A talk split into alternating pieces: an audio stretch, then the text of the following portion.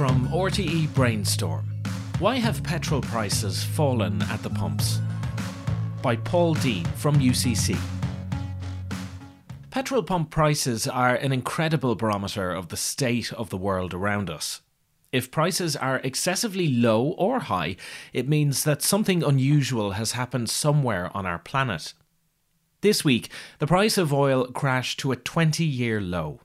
While it's tempting to think this is all due to the COVID 19 containment measures, it's not.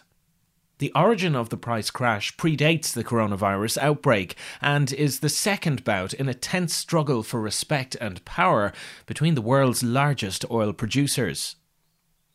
Our world needs around 100 million barrels of oil a day, and three countries dominate things when it comes to determining the price of oil Saudi Arabia, Russia, and the United States. Until recently, Saudi Arabia was the world's largest oil supplier and also one of the cheapest producers. Historically, this has given the kingdom the power to control oil prices by increasing national production to reduce global prices, or reducing production to push global prices up.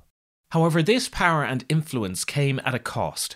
For years, Saudi Arabia has been doing most of the heavy lifting in cutting production to hold up oil prices, often to the benefit of other global suppliers, but at significant losses to its own finances.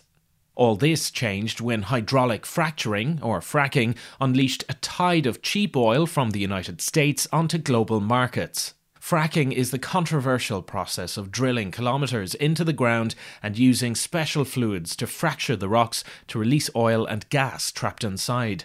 Fracking has helped the US become the largest oil producer in the world ahead of Saudi Arabia.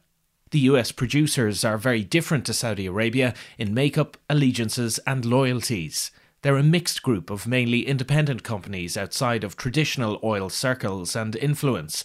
They're less aligned with state owned oil companies and tend to produce oil when the price is right. So, the opening salvo in the battle for oil dominance was fired in 2014 by Saudi Arabia in response to the rising tide of cheap oil coming from the US. The kingdom refused to rebalance its production in a tense three year standoff in the hope that oversupply would lead to low prices that would quash US production and put its oil companies out of business. It didn't work. So Saudi Arabia backed down and reduced production, while the US oil industry continued to increase supply as prices recovered. More recently, Saudi attention has turned to Russia, who recently refused to reduce their oil output to stabilize global oil prices in the face of expected lower global demand. Just like in 2014, the Saudis are standing firm and holding production steady as the world again produces more oil than is needed, and this oversupply is causing prices to drop. The reasons for the Russian non-compliance are varied, contested, and not often clear. But what is clear is that low prices are hurting all oil producers, and this was before the escalation of the COVID 19 outbreak. Countries like Saudi Arabia earn significant revenue from oil production, revenue that's badly needed for economy and social reform. It's not clear how long this standoff will continue, in the meantime, the COVID 19 outbreak will continue to amplify the price crash as measures to limit social movement to contain the spread of the virus will reduce demand for oil further. Large parts of the global population are now working from home, and rush hour commuting traffic across Europe dropped from more than 50% congestion levels to less than 10% last week. The coming weeks will see very little commuting or flying, with only heavy transport maintaining the demand for oil. All these elements will continue to put downward pressure on oil prices, with some analysts expecting to see oil drop below $10 a barrel. In Ireland, the price we pay for petrol typically lags global oil prices by a number of weeks, so we can expect to see pump prices drop a little more in the next month. How low prices will go is difficult to predict. Even if oil was completely free, we'd still pay about €1 Euro 10 per litre of petrol because of taxes, retail margins, and delivery costs.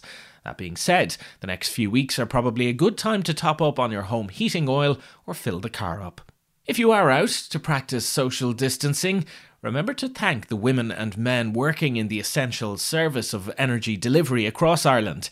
It's an incredible hidden network that allows us to keep homes warm, food trucks running, and the lights on. Taken from an article by Paul Deane from UCC. For RTE Brainstorm, I'm Paul Moriarty. For more podcasts and articles, log on to rte.ie slash brainstorm.